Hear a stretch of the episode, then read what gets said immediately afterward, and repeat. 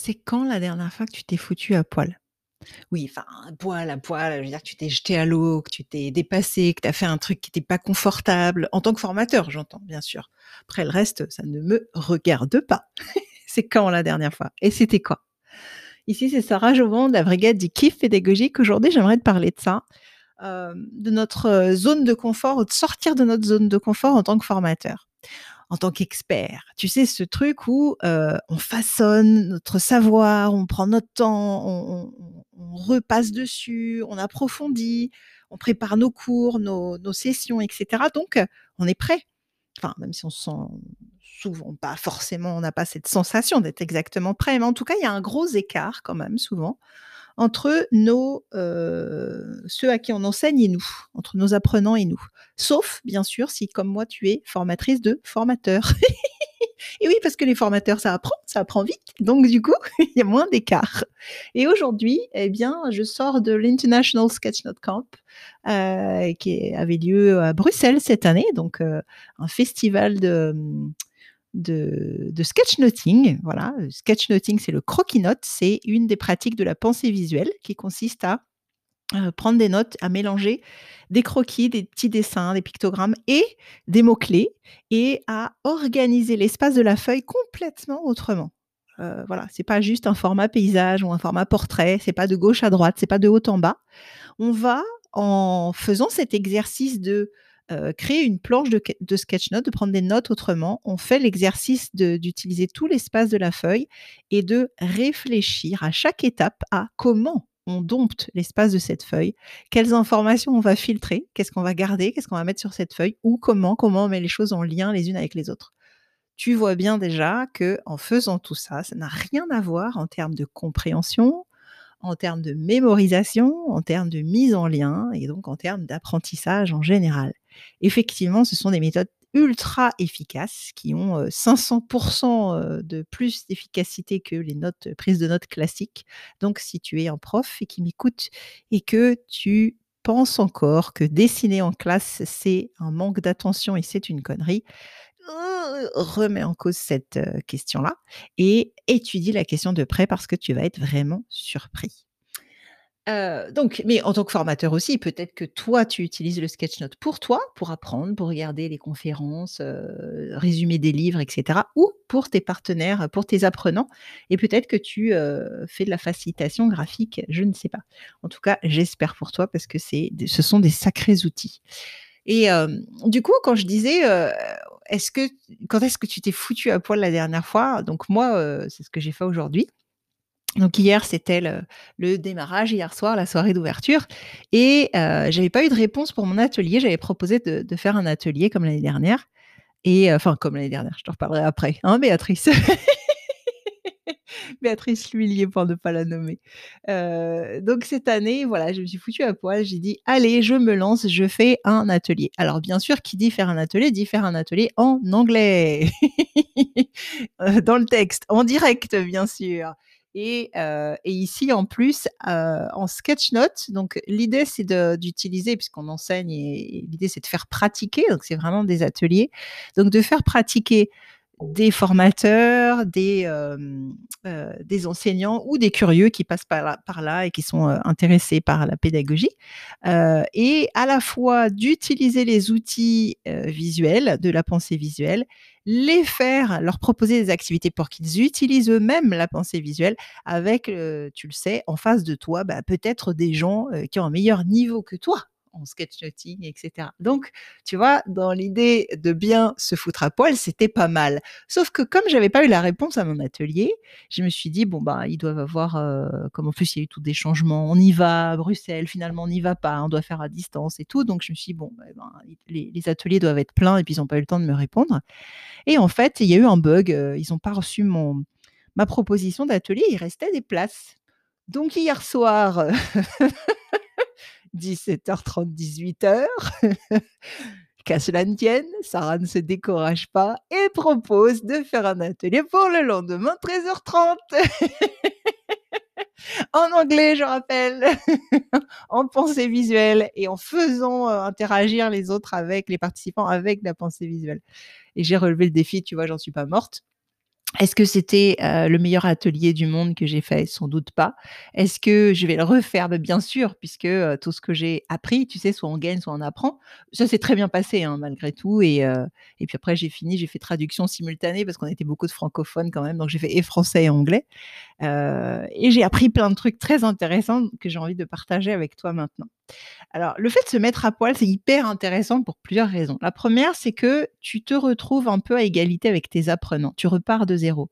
Donc, tu transpires à grosses gouttes, tu ressens les choses. Tu n'es pas dans le confort que j'évoquais au début, dans ton expertise, sur ta tour d'ivoire, en train de brasser, rebrasser, d'aller encore plus loin et de savoir euh, tout par cœur presque et d'être certain de ce que tu racontes. Ici, euh, tu te retrouves à, face au regard de l'autre, face au, à ton propre regard, à ta petite voix intérieure. Et ce qui fait que tu comprends que la proportion entre la sécurité intérieure, la relation avec les autres et la cognition, juste l'apprentissage, c'est pas la même. Voilà. Parce que quand toi, tu connais par cœur que tu es à l'aise, etc., et que c'est juste tes apprenants qui sont à l'aise, tu es un petit peu coupé d'eux tu, ne te rends pas compte de ce qu'ils peuvent ressentir, la peur de se tromper, la peur de ne pas savoir, la peur d'être ridicule, la peur de poser des questions. Tu peux être coupé de tout ça.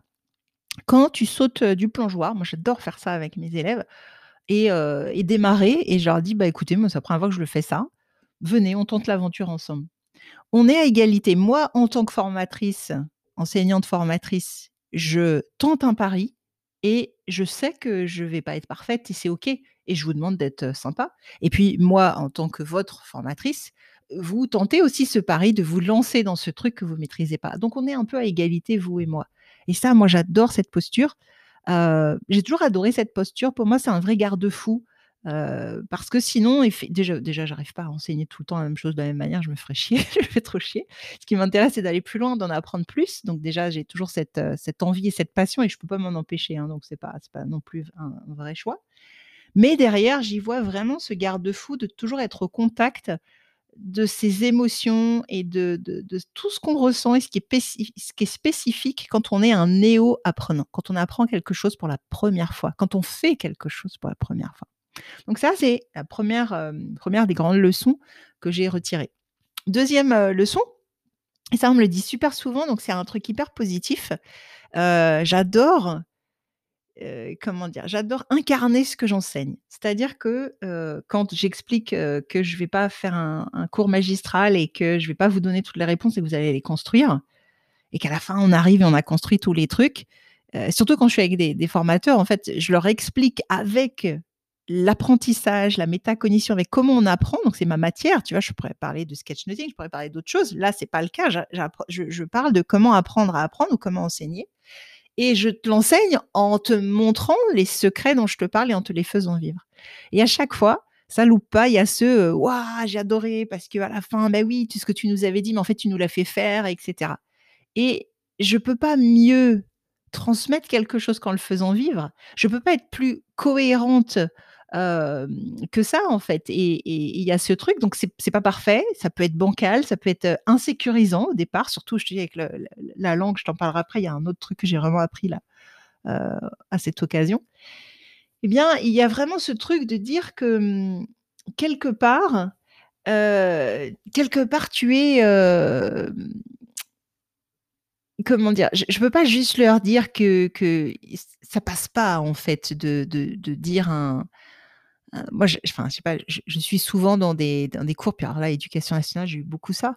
Tu es dans des conférences ou des trucs où on te dit, on te dit hein, sur les résultats de la recherche, sur comment motiver euh, les élèves, comment impliquer, comment tout ça. On te dit ce qu'il faut faire ou ce qu'il faut pas faire, mais on le fait pas, hein, par contre. Et là, tu assistes à un truc hyper magistral où on te balance les infos et point. Ça, c'est insupportable, tu vois. Surtout quand toi, par ailleurs, tu le fais autrement, c'est insupportable. Donc, euh, c'est pas sécure au départ tu vois? Là, j'étais pas avec, avec, les membres de l'université du kiff pédagogique, j'étais pas avec des gens qui me suivent depuis un moment, j'étais, quand même avec des inconnus, même si tout le monde était très bienveillant et très sympa. Et puis en anglais aussi. Alors franchement, j'ai un bon niveau en anglais, j'ai un très bon niveau, mais c'est pas la même chose de parler de technique en anglais, de parler de de mots pointus de pédagogie. Ça n'a rien à voir, tu vois? Avoir une conversation, c'est une chose, Là, on a une argumentation, on a tout un fil, faut suivre un groupe. Et ben, c'est comme quand tu conduis, tu vois, quand tu es hyper à l'aise, bah, tu mets la musique en même temps, tu discutes, etc. Au départ, tourner, tourner la tête, regarder le rétro, etc. Tu penses à chaque chose, tu vois. Je suis revenue un peu en arrière, quoi, là, vraiment. En termes d'automatisation, c'est la troisième fois que je fais une, un atelier ou une conférence en anglais. Euh, donc ça ira de mieux en mieux, je vais en faire de plus en plus. Mais c'est vrai que euh, là aussi, c'est très drôle comme expérience. Euh, j'ai vraiment pu constater la différence. Et d'ailleurs, quand à un moment donné, je traduisais, parce que j'avais aussi beaucoup de francophones, puis à un moment donné, qui, qui auraient préféré que je parle aussi en français, parce que même l'anglais, c'était pas la joie.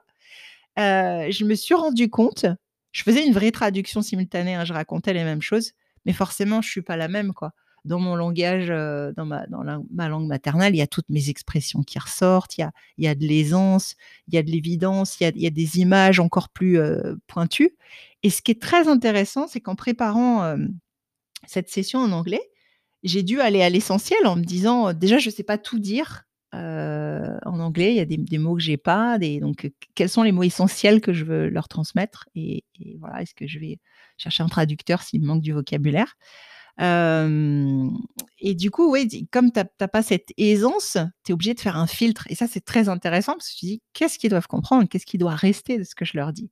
Donc, c'est un, exercice vraiment, ça a été un exercice génial. Et puis, je te dis, ce, truc de pouvoir associer avec ce bonheur de, la pensée visuelle où, du coup, il n'y a pas de langue, en fait. On dépasse toutes les barrières grâce au visuel. C'est aussi une des raisons pour lesquelles j'adore ça. C'est que là, que ce soit du langage, euh, du jargon que tes apprenants n'ont pas, ou que ce soit ici une langue étrangère, euh, tout est lissé grâce à la pensée visuelle. On comprend mieux et on incarne mieux euh, grâce à la pensée visuelle. Donc c'était une expérience absolument géniale.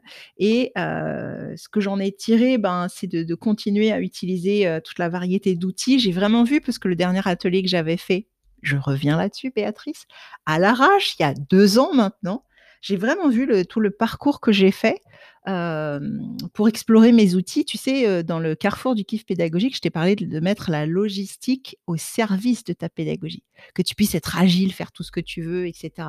Donc tu vois que là, en même pas 24 heures, euh, préparer cette conférence à partir de rien. Alors c'est ma matière et j'ai transmis ce que je voulais mettre, mais rien n'était prêt. la logistique était vraiment à mon service, tu vois. Et j'ai pu Enfin, on n'aurait pas du tout dit une, conférence en atelier euh, préparé euh, à si peu d'échéance, quoi. Oui, parce que ce que j'avais prévu au départ, j'hésitais, etc. Donc, euh, je suis repartie sur une autre, une autre version. En fait, j'aime bien ajuster, j'aime bien être à l'écoute, j'aime bien sentir et savoir ce dont les gens ont besoin, parce que potentiellement, je peux leur parler de plein, plein de choses, mais qu'est-ce que je garde? Quel est le message que je voulais transmettre aujourd'hui, quoi? Donc ça, c'était super cool. Et puis, et puis, ce qui était intéressant aussi, c'est tout le chemin parcouru. L'année dernière, donc, j'allais à l'International Sketchnote Camp qui avait lieu à Louvciennes, près de Paris, organisé, co-organisé par Béatrice Villiers, Isabelle Payot, Eric, j'ai plus tous les noms en tête, voilà, enfin, Dominique Archambault, et voilà, toute une équipe de doudingues, comme ils aiment bien dire. Et c'est un moment juste formidable. Et moi, j'arrive un peu en retard. Ça peut m'arriver d'être en retard, ne le répète entre nous. Et on est dans, un, dans le gros amphithéâtre dans lequel on, découvre l'équipe, on découvre le programme. C'est la, l'accueil en fait, c'est la période d'accueil. Donc je ne sais plus combien de temps j'ai de retard, mais peut-être un quart d'heure, une demi-heure, je sais plus. Et je descends donc discrètement les marches pour me caler au fond, tu sais, comme quelqu'un qui arrive au cours et qui s'incruste au, fond. Et puis là, Béatrice me voit debout et elle me dit Ah, bah tiens, Sarah, elle va nous faire un atelier bien fort devant tout le monde. Tout le monde se retourne vers moi en anglais pour demain. Ah ben ouais, ouais, ok, ok, je fais. Tu vois cette idée de se jeter à l'eau, de se foutre à poil. Alors ici, on est, c'est un truc hyper bienveillant. J'adore Béatrice, c'est ma formatrice, hein, donc c'est pour ça qu'elle me connaît, je la connais. L'anglais, je suis à l'aise, donc je me dis, je vais, je vais me débrouiller, je vais faire un truc, tu vois.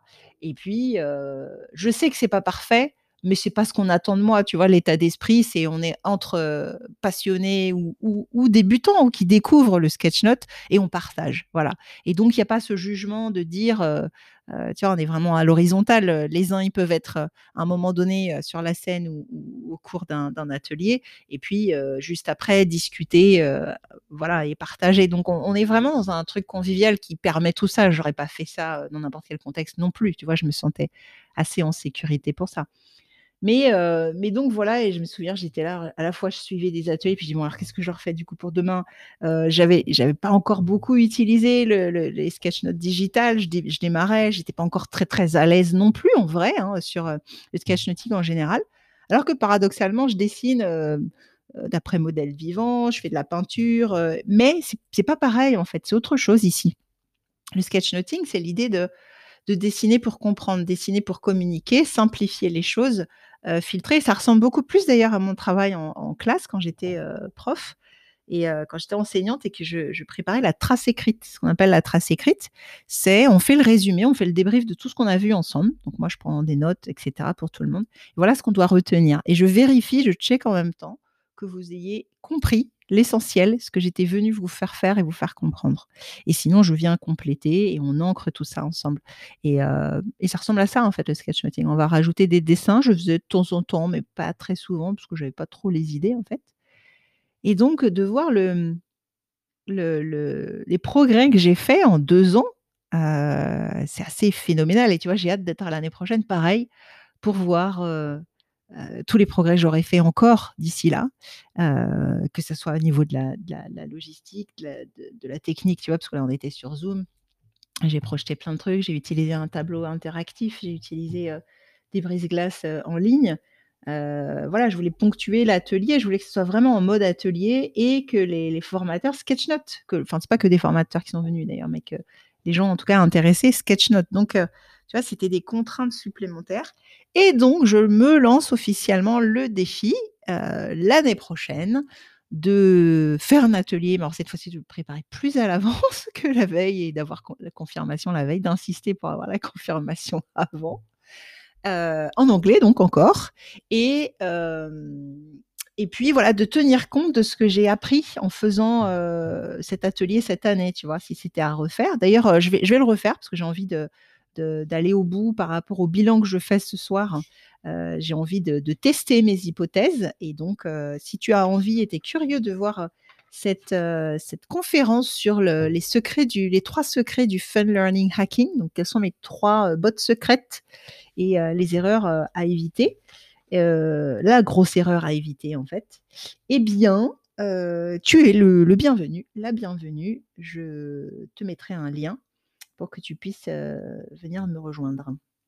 Donc voilà, et l'idée c'est que il y a des petites choses, tu vois, que j'ai envie de faire autrement. où là, ben, j'ai ce qui est très naturel, tu vois. Vraiment, je reviens sur la langue en anglais.